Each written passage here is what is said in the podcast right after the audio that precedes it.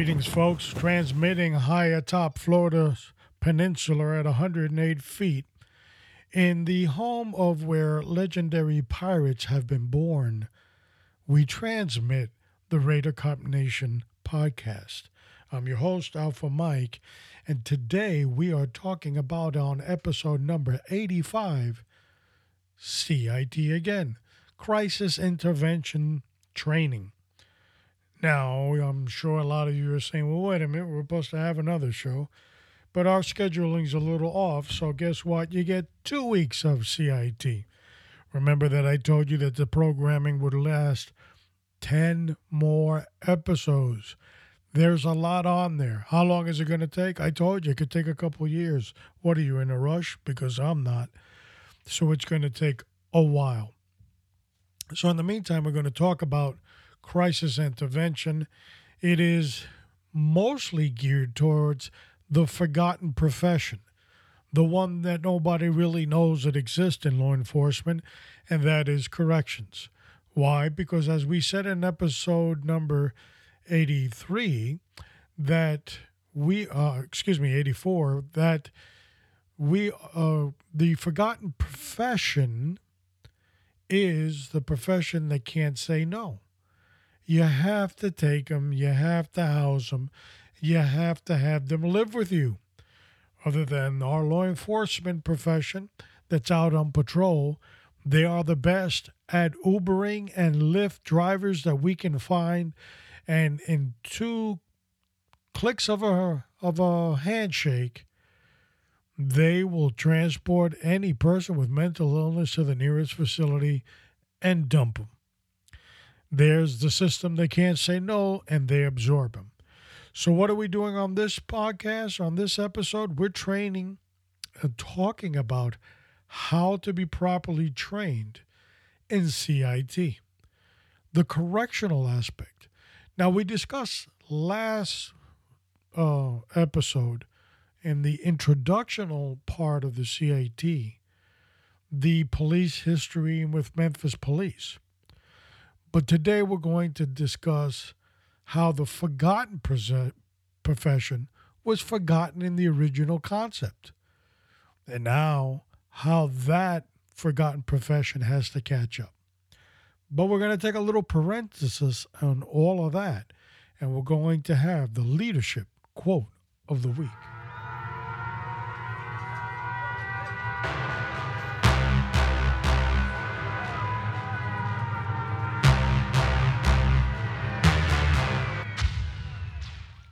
This week's leadership quote comes to comes to us from Harry S. Truman. Men make history and not the other way around. In periods where there is no leadership, society stands still.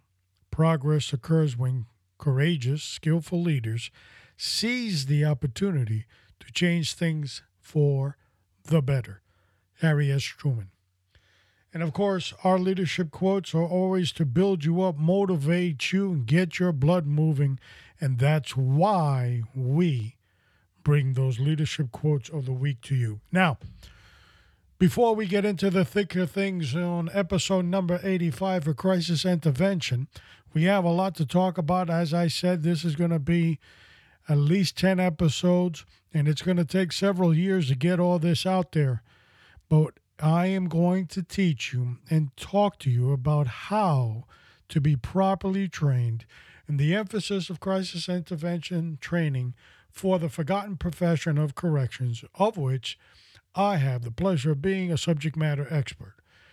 Now, I'm not going to tell you the way that the curriculum was written, the 42 pages that I wrote, because most of what I wanted did not happen. So I'm going to tell you the way it should be. So stick your ears, get your crayons and your box, your cardboard boxes ready, kids, so you can write down everything with sufficient detail.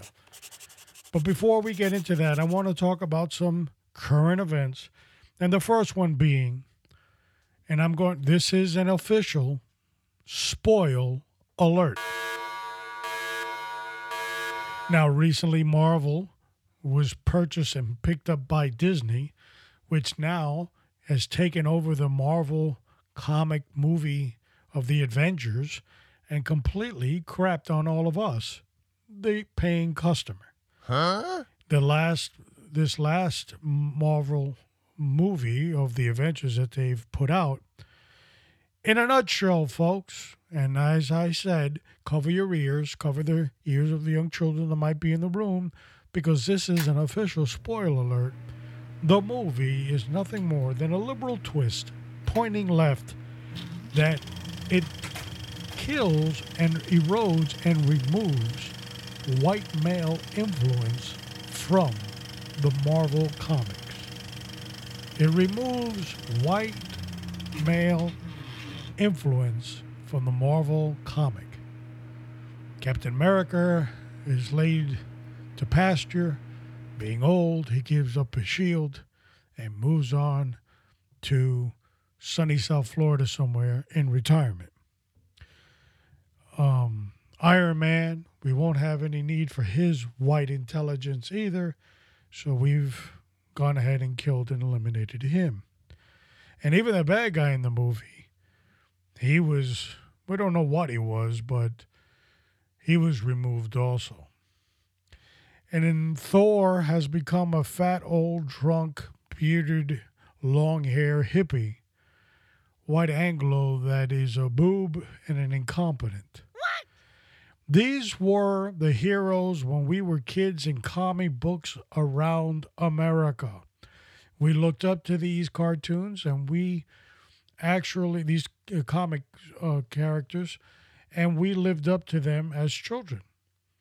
Only to have the liberal left produce a movie which has grossed this weekend in three days $1.2 billion.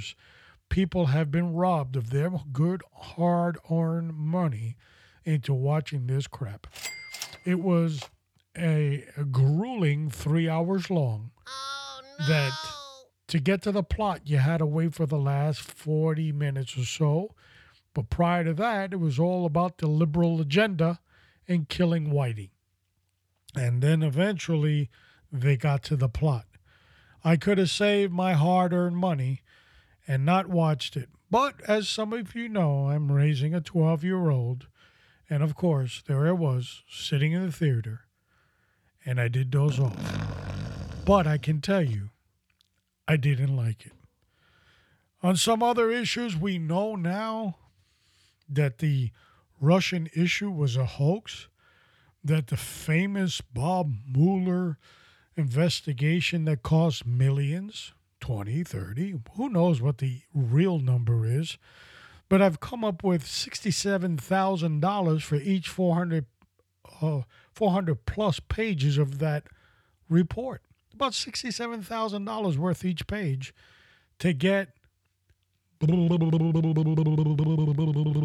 That's what we got. Absolutely nothing for your buck and nothing but a smokescreen. Now, all of a sudden, there are things coming to light. And those things are telling us that there was a conspiracy that went all the way to the top. Now, I don't want to have any more spoiler alerts, but stay tuned to some of your news outlets, some of them even being fake, because even the fake ones are going to have to start telling a little bit of the truth because it's coming, folks. The actual coup that uh, has been attempted in this country, maybe for the first time that we know of, is about in the next couple of years to be shown to the American public. So stay tuned for that. All right, enough jibby jabbing and blah, blah, blah. It's time to get to the subject matter on episode number 85 Crisis Intervention Teams.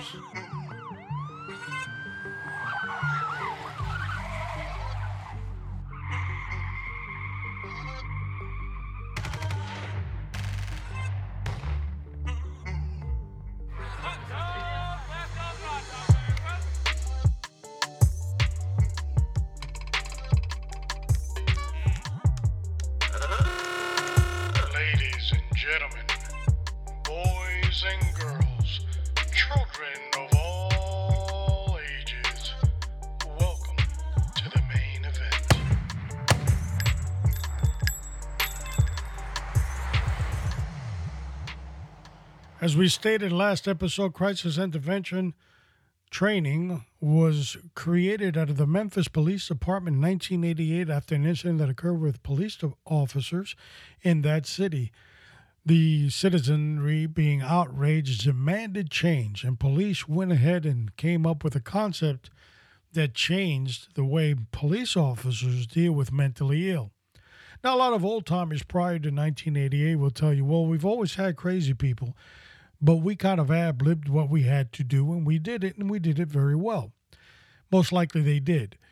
But we got into a generation somewhere, a generation gap, where police officers were not using the initial item of force, which is hands.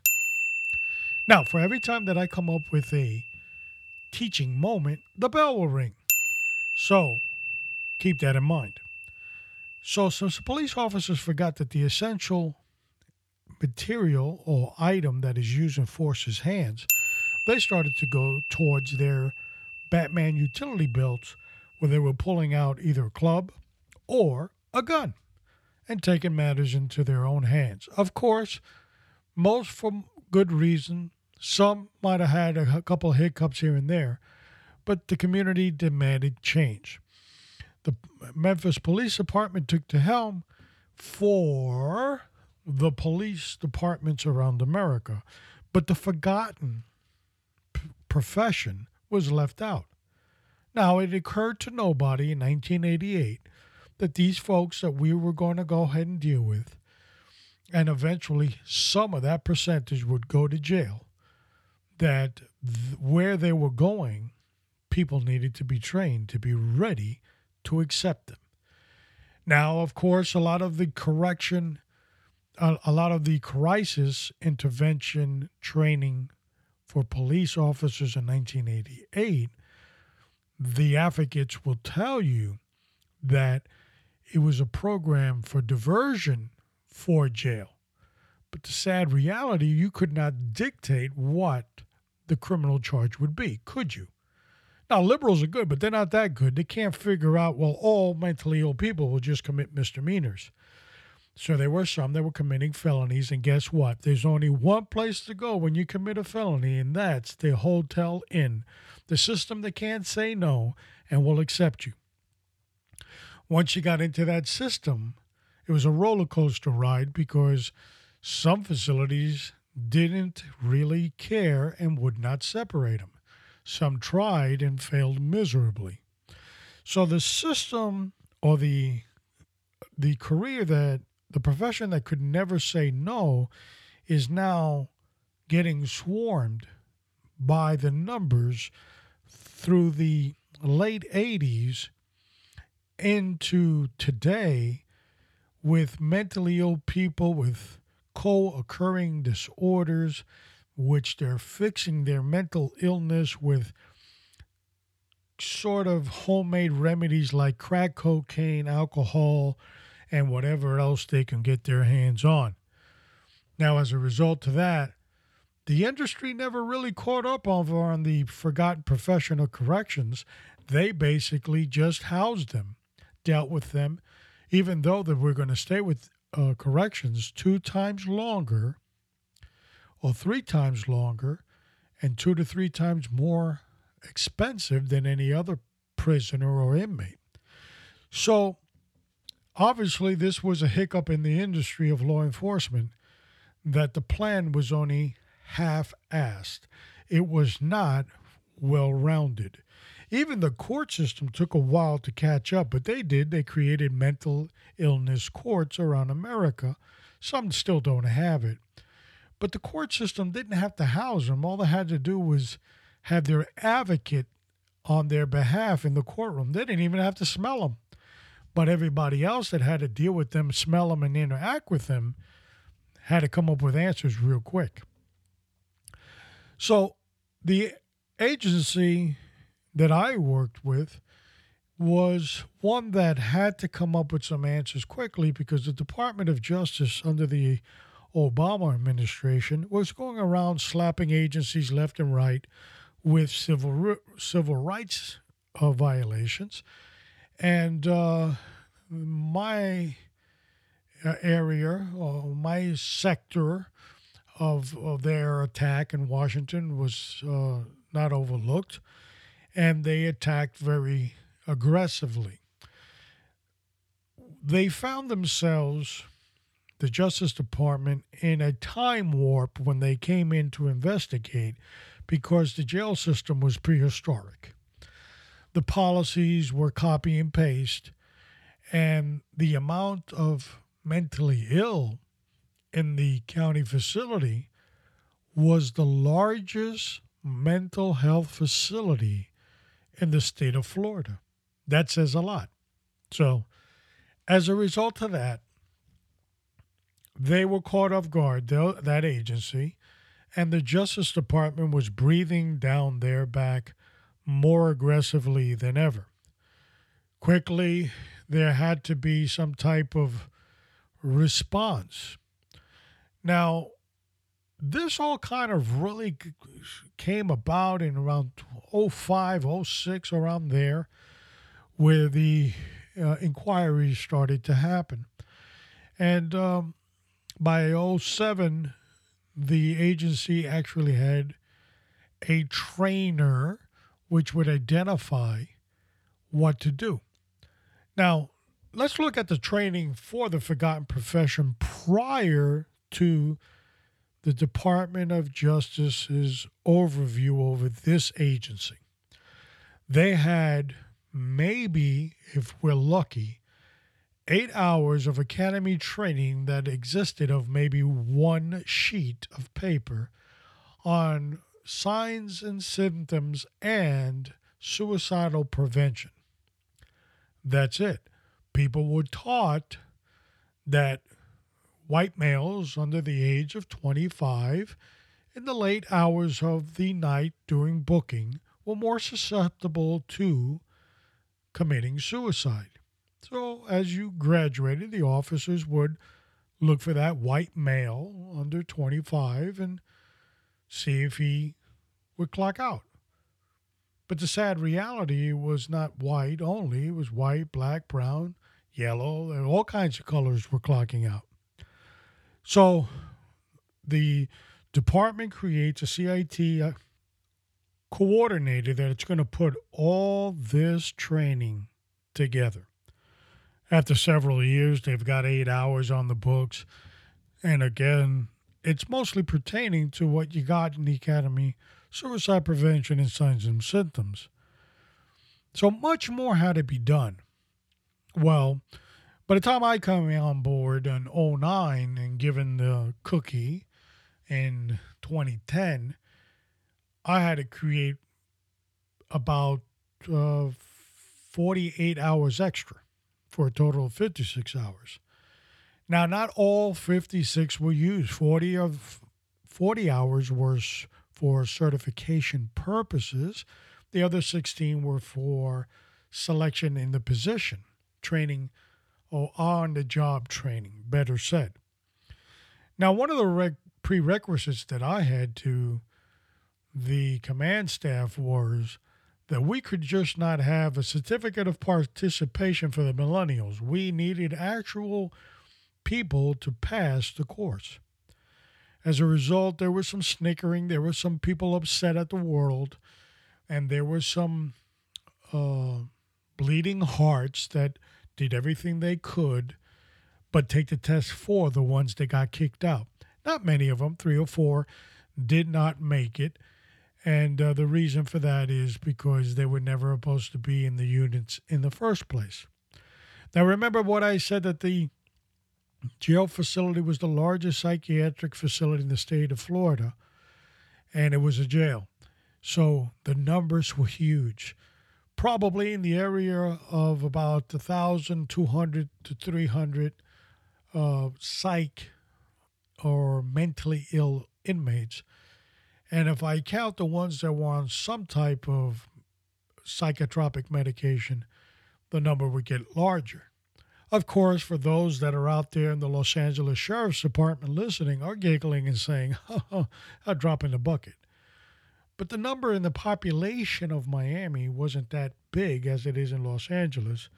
Huge undertaking. The jail system itself, old building that was created in 1959 and pieced together many years after that, was not the housing facility that should have been in place. Prior and sometimes sometime in the mid 80s at the jail facility, they would house them in a regular population environment of the main jail. And there they would have almost lockdown conditions, but they could roam around at some point. And they were trying to keep them separate from the general population, but this was a hit or miss, as you can imagine. The ones that were really misbehaving and acting cuckoo were kept down a separate wing, and they were isolated from all the others. As a, as a result, back in 1984 85, there was an incident that occurred that one of our fearless psych people, we'll just say that, that's the term we'll use, told the facility captain that I think it's best if the young men can come out of their cells and cohabitate gradually for a couple of hours every day, get to know each other, you know, just not let's cage them like animals. And they took the recommendation. But the problem was that the officers really didn't weren't in tuned with sitting around watching this social experiment work. So they would just open the cells and let them cohabitate. Well, the night prior to this incident, there was one that was rowdy, screaming, banging, flooding the cell with the toilet, ah, ah, ah, bang, bang, bang, all night long, driving the other ones crazier and not allowing them to sleep. So the collusion commenced to get him tomorrow at the social gathering that they would have every day. As the cells opened, they greeted each other with warm smiles and hugs. And as the officer left, all the rest that could not have any good sleep that night took it out on that poor young man. At the end of the day, they beat him to death, put him underneath the bunk, covered him up with his mattress, and during some part of that day when the agency had to do the official head count, they discovered that he was not looking good and a little bit blue in the gills. There was the end of housing mentally ill inmates on that floor. They came up with a great temporary idea. They would move them up to a higher floor of that main jail. They even picked the ninth floor to do that. There's only 10 floors, so second to last, way up on top. And they put all the people that heard voices, were paranoid, were scared, were manic, and everything else you can think of up on that one floor. And they can house them all together.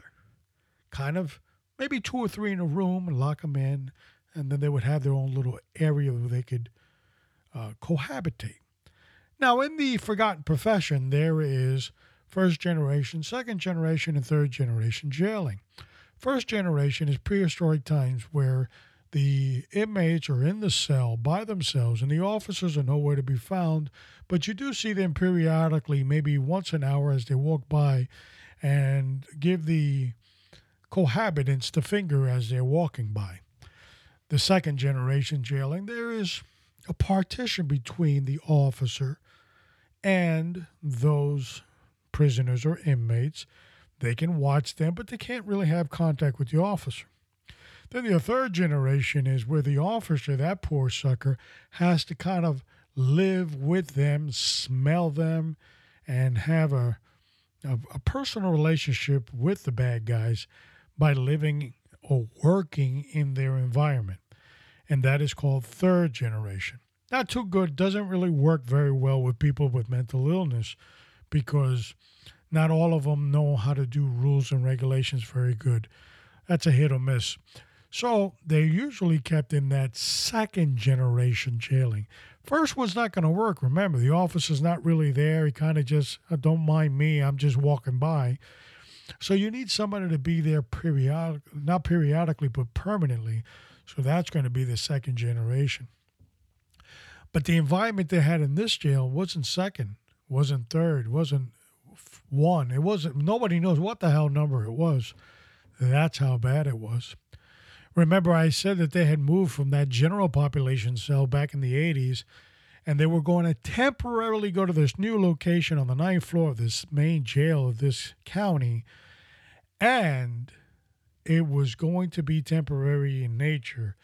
And it lasted over 30 years. Over 30 years was the definition of temporary for that agency. Of course, everything that I'm saying can be found on grand jury reports of the time, and you can actually see the length of time when they moved, how they moved, and all that.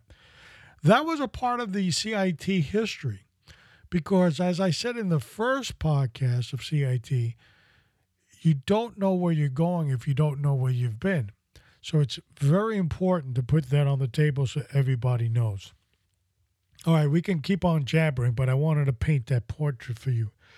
So, as we build our course and we're going towards it, let's talk about six items today, and we're going to wrap it up. So, item number one learning environment and goals. The learning environment should be a classroom environment and also a training environment.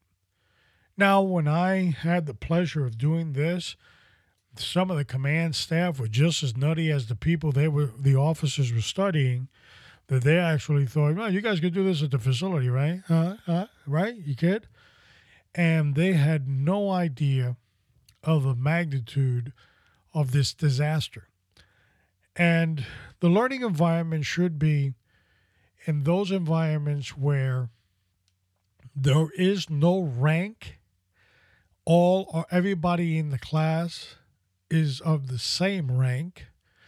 Instructors, of course, rule because then you had chaos. And the smaller the better, breaking them up into groups, preferably four in a group, maybe six if you had to push the envelope, and have a monitor or better known as an instructor in each group.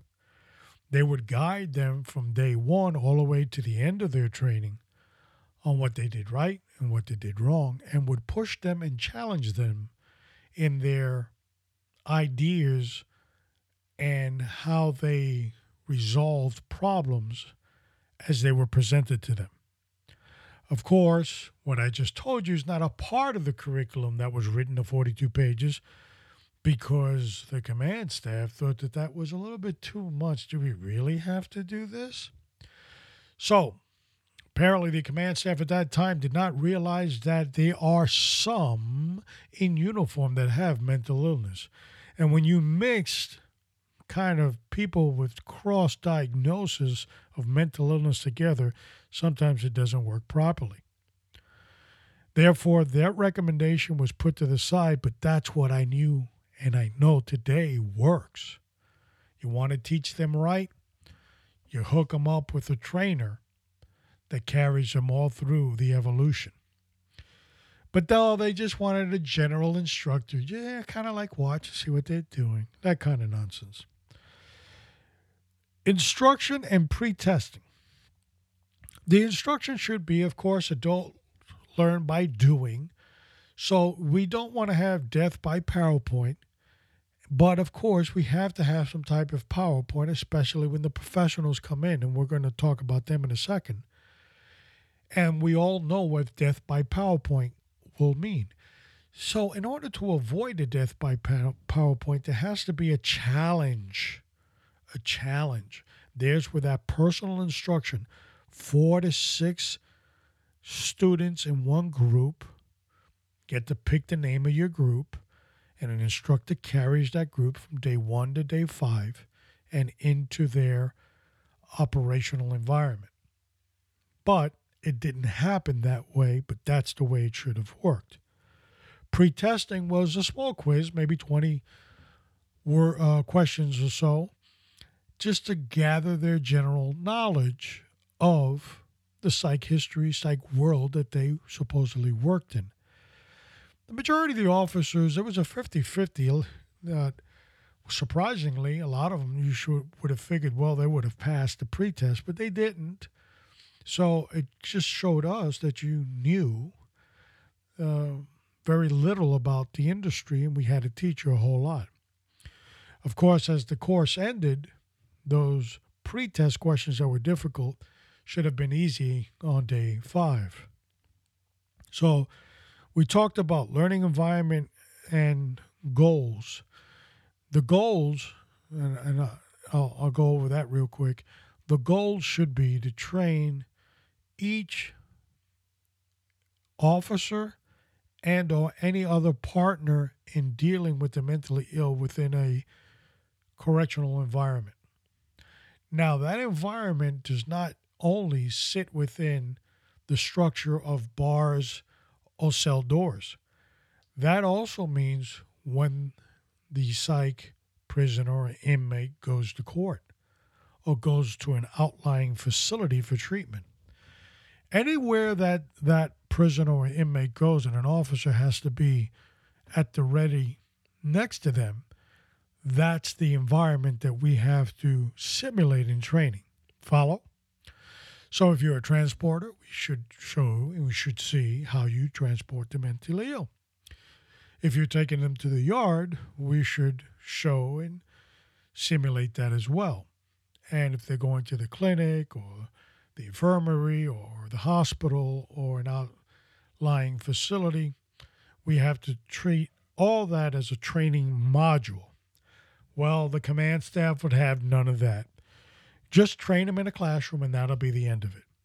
So that kind of got cut on the, let's say, uh, Disney cutting floor in production.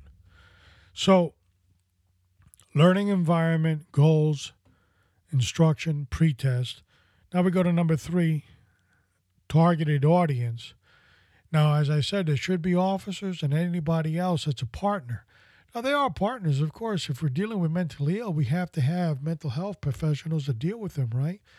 Well, they've got to be a part of that as well.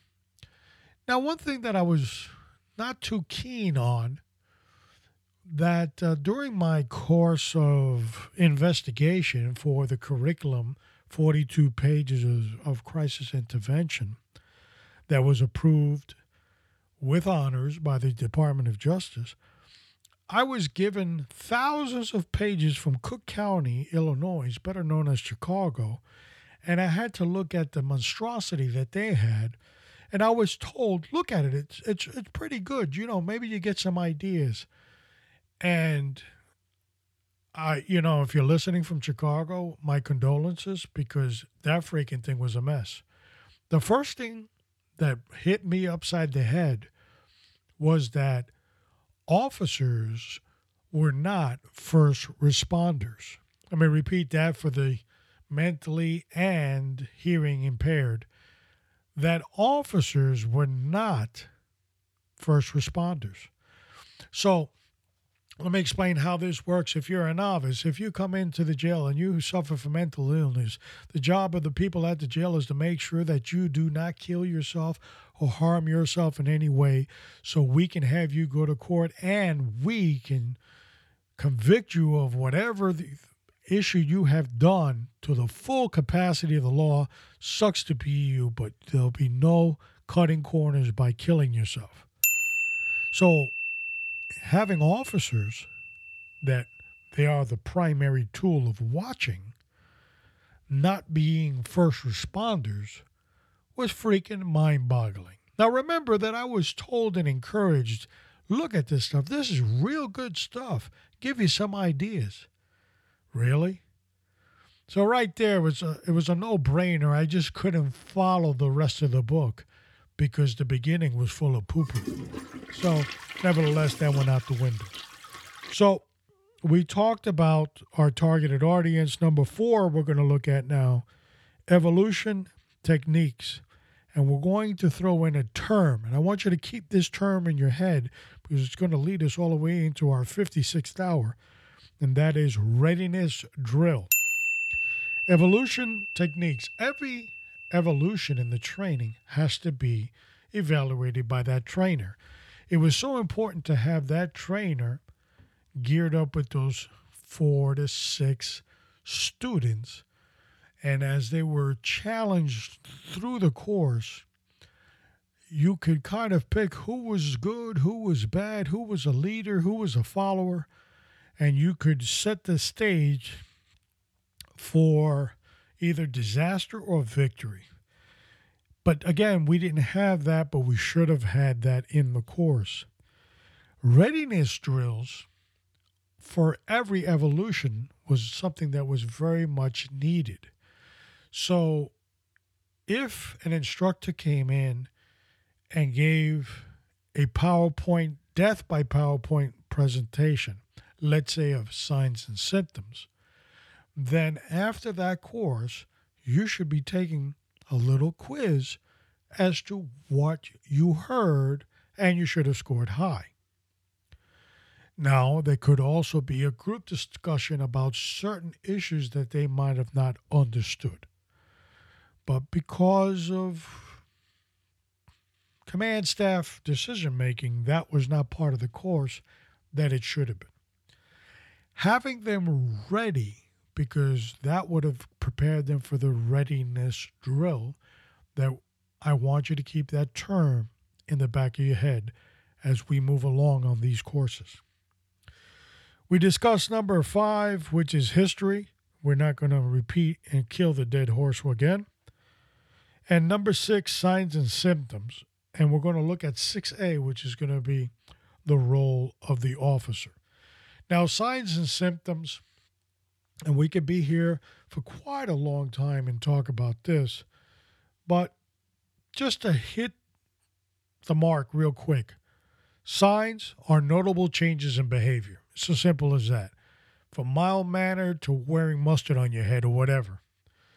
Increase or decrease in behavior. Either increase in bizarre or you're depressed, sleepy, don't want to interact with the rest of the world. It could be positive, it could be negative behavior, behavioral changes that are radical. And as a result, people are noticing that you're not a good fit in society. The symptoms now are related to a psychological condition. It could be that you're a schizophrenic, it could be that you are uh, bipolar or something uh, similar. It could be the silent killer. The silent killer uh, I used to call was depression because you never saw it coming and they would usually kill themselves. But those are the symptoms that have been diagnosed. Symptoms should be specific of a diagnostic. So uh, that's going to go through the psychiatrist now, the psychologist, and they're going to say inmate A, B, and C has the following conditions. Now, imagine, if you will, like they do or they say on the Twilight Zone, and I don't have the music, so I don't want to get a copyright hit on me. But if you can imagine, if you will, a person that is manic depressant in the manic state, hasn't slept for three days, is talking in one complete sentence with no comma or period, and they're inside a little cell of 5 by 10 with a person that suffers from schizophrenia. How do you think that party's going to go these next three days? So, the role of the officer in understanding not only the signs and symptoms are going to be fundamental in placement and movement. Now, some of the brain children of the command staff decisions they created, and a lot of the industry have this, the classification personnel or officer. Some places they're not officers that do classification. So they look at a computer screen and they look at the charges and they go, well, A can go with B, but he can't go with C. But on the field, the field report, A cannot go with B nor C because A, B, and C are all crazy and they will drive each other crazy if they're housed together. So when we tried to explain to the command staff that had bars and stars for absolutely no reason, they could not understand. Let me give you an example. I'm at a command staff meeting and we're sitting there, and one of the executive brainiacs tell make a comment, and they said, "What status or what condition would a psych inmate be in our system?" So they came up with, you know, disciplinary, this and that, wada, wada, wada, wada. And I stood there in freaking ama- amazement that they didn't know it was called administrative. So when I casually mentioned administrative, they looked at me and they said, No, no, no, no, it can't be administrative. You're telling me because I used to run the safety cells. No, no, no, no, no. Are you freaking serious? Then who put the crazy person in the cell? Was he punished for being acting out? Or was it a medical procedure? So if it's medical, it should be administrative.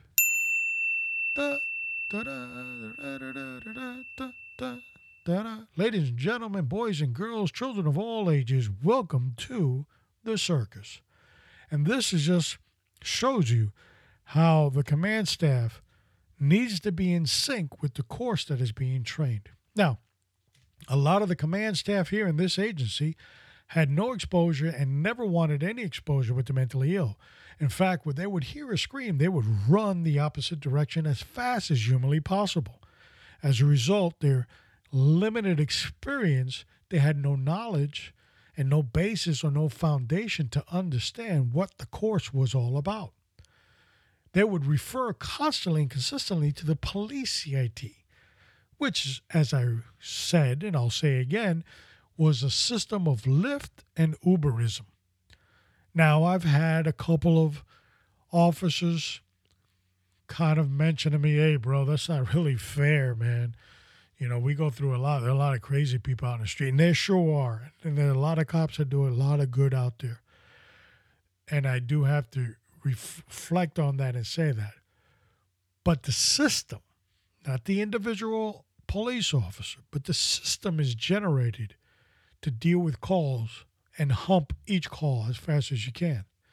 So therefore, you don't have that quality time of four hours sitting around talking about why you, you're depressed that you didn't get a Twinkie when you were in second grade. You need to expedite, and uh, those are kind of vocabulary words that supervisors learn early in their career. Expedite that call. So as a result, you don't have quality time with the nutty professor. So you got to get rid of him. That's what I meant, and that's what I'll continue to say because that's the way the police system works. I know there's a lot of phony departments out there that like to say oh, our CIT officers have no pressure on them whatsoever to clear a call. okay. Now, Simon the role of the officer on each diagnosis how do I deal with schizophrenia? What are the things that a schizophrenic really looks at? Well, a schizophrenic not only listens to your spoken words, but your hand movements. Let's say you have your hands in your pocket. The schizophrenic and all of a sudden start to wonder why does he have his hand in his pocket? What is he trying to hide? Why is he looking at me like that? I don't like the way this is going and all of a sudden there could be second and third characters in that role inside his brain. Never a good thing for an officer.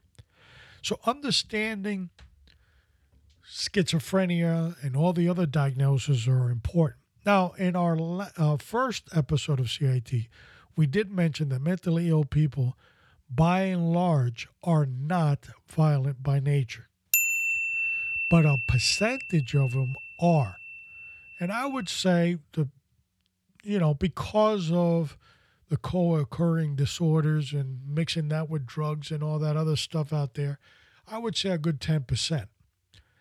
And ten percent way too many. So if we're looking at about twelve hundred inmates or prisoners, talking about 120 violent crazy guys. And you know, I don't care who you are, but the cop out in the street is not going to deal with 120 crazy guys at the same time. So this is a huge undertaking here. And there has to be a mechanism to deal with the violent and the nonviolent. That was another predicament, another problem, getting our partners like NAMI and all of them to actually recognize that the crisis environment does not have a white picket fence around it, and that the officers are dealing with um, areas where anything can happen at any time and they could be violent at any second, and that the officers being highly trained in subduing them would be to the advantage of all. Well, it sometimes it just didn't work in the translation of that, but that's the truth. If if an officer can't subdue a crazy guy quickly, there's no use, there's no need for that officer to be in that unit. Now, for those that are novices when it comes to physical fighting, actual altercations. Never had one. Read a book when I was in third grade once about a fight.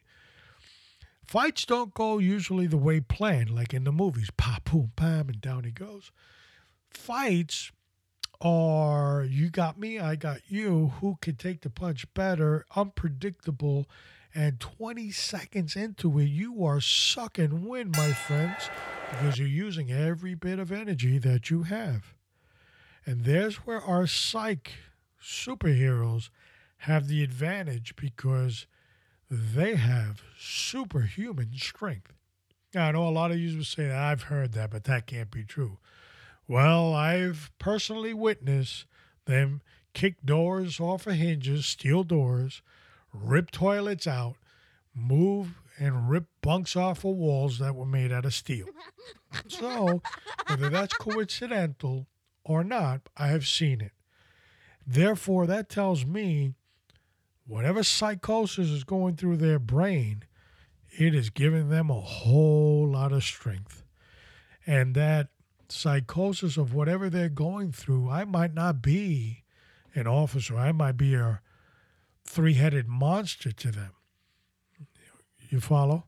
So the energy level is that much more. So it's so important to know that the role of the officer. Now, we've talked about this as number 6A of the curriculum that we're kind of creating as we go along. But during the course, as long as it takes, we'll always revert back to the role of the officer. It's just not a, a single type of role, book, textbook, as the professionals want you to believe. This is schizophrenia. This is bipolar. This is uh, um, depression. This is the, you know, and then you, this is how you can handle it. Because that textbook and reality are two different worlds. One is Disney and one is the School of Hard Knocks. So you have to understand that both worlds have to coexist, but you have to recognize that the School of Hard Knocks is real, folks. Nobody gets paid to be a punching bag, and everybody wants to go home with their teeth. So, signs and symptoms. It is lengthy. Um, the doctors that were on the course that we did were excellent, each and every one of them. We did have one. He was, um, I don't know, he was interesting. And, uh, you know, they say that sometimes the psychiatrists and so forth resemble the clientele. But uh, he would sometimes turn his back to the officers and just look at the PowerPoint by death and just click away and talk but uh, he was uh, uh, he was of good spirits and uh, uh, he put some classes to sleep. I do have to admit that. And there was the part of challenging, and that's why we needed to incorporate that 46 uh, student ratio to instructor because that death by PowerPoint was deadly, and it turned into Charlie Brown within 20 minutes of the presentation wah, wah, wah, wah, wah, wah, wah, and you didn't hear a word he said after that. And that was four hours, folks. That was four hours of the presentation, and you didn't hear anything. All you heard was wah, wah, wah. What good is that going to do you? So, signs and symptoms. You can Google it if you're a graduate from the University of Google. You can Google any signs and symptoms and it kind of tell you what it is. But if you're going to develop a crisis intervention training course for the forgotten profession of corrections, you've got to know how to put that diagnosis into the criminal justice system. The movement, the housing, the treatment aspect of it. It's a little bit more detailed than just giving a presentation by PowerPoint. So, we have bored you enough. I have done an excellent job in putting some of my audience to sleep. This is only the beginning, folks. We're on the introduction aspect of the crisis intervention training. Again, how long will this course take, course take to explain to everybody? All 10, maybe even more, you never know. Episodes, well, as long as it takes. What are you in a freaking hurry? It took some of us 20 years to develop this, so you're not going to learn it overnight. But what I can tell you is if you continue to listen to Raider Cop Nation, you're going to get the answers that you desperately need. You can count on that. Now, switching gears real quick. Do you have a gun? Now, you know, we talk about guns here all the time. And I want you now, as the summer fast approaching, you know what they say April showers bring May flowers. That was when I was a kid. Nowadays, you don't know what the hell May's going to bring. It might even bring snow.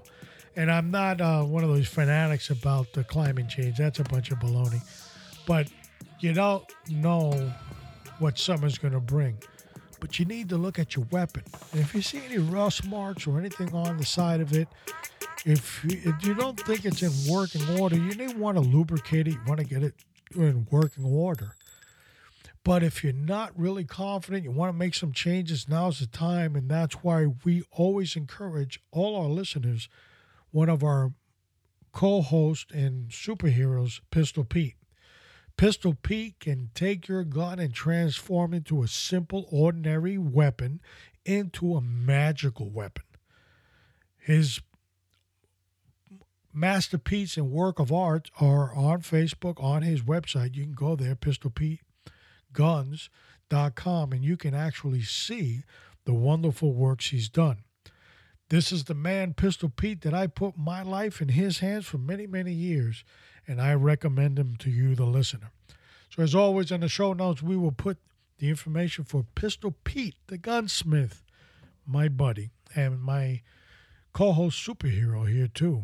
He'll be here soon enough. Soon enough.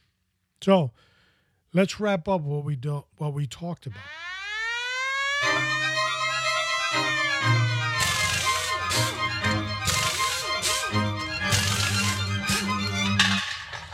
This is the part where I put the nuts and bolts all together and I tell you what I told you, and then I'm going to repeat what I told you again. What we spoke about, we talked about six, six areas in the correction um, crisis intervention training program. This can also be used for police if a suspect is in a holding cell and being transported as, so, as such. This is not just limited to the forgotten profession. But here we go. A, learning environment of the course and the goals, what you're trying to teach is very important, and the nature of the learning environment classroom, operational setting, transportational setting, everything that involves a crazy individual, a suspect, or prisoner in police or correctional hands has to be a part of this training. Uh, instruction, uh, we try to break them up into small groups, four to six, with an instructor. Pre-test, let them let's find out what they don't know, so we can kind of put that in the data bank and and start hitting those areas. Our target audience, who's a part of this criminal justice, and who should be sitting in the chairs? Is it just officers? Some other people need to come in for portions of this training. The evaluation techniques of how the instructors need to evaluate the student and keeping in mind the term readiness drill because that will come during the end of this course as well. The history, don't know where you are going if you don't know where you're coming from. Very important. Whatever facility you're in, whatever jurisdiction you're from, you need to know your history because it will dictate your future. And signs and symptoms. Whatever the sign and symptom is of the prisoner or inmate in your custody, you have to define to that uh, sign and symptom the role of the officer.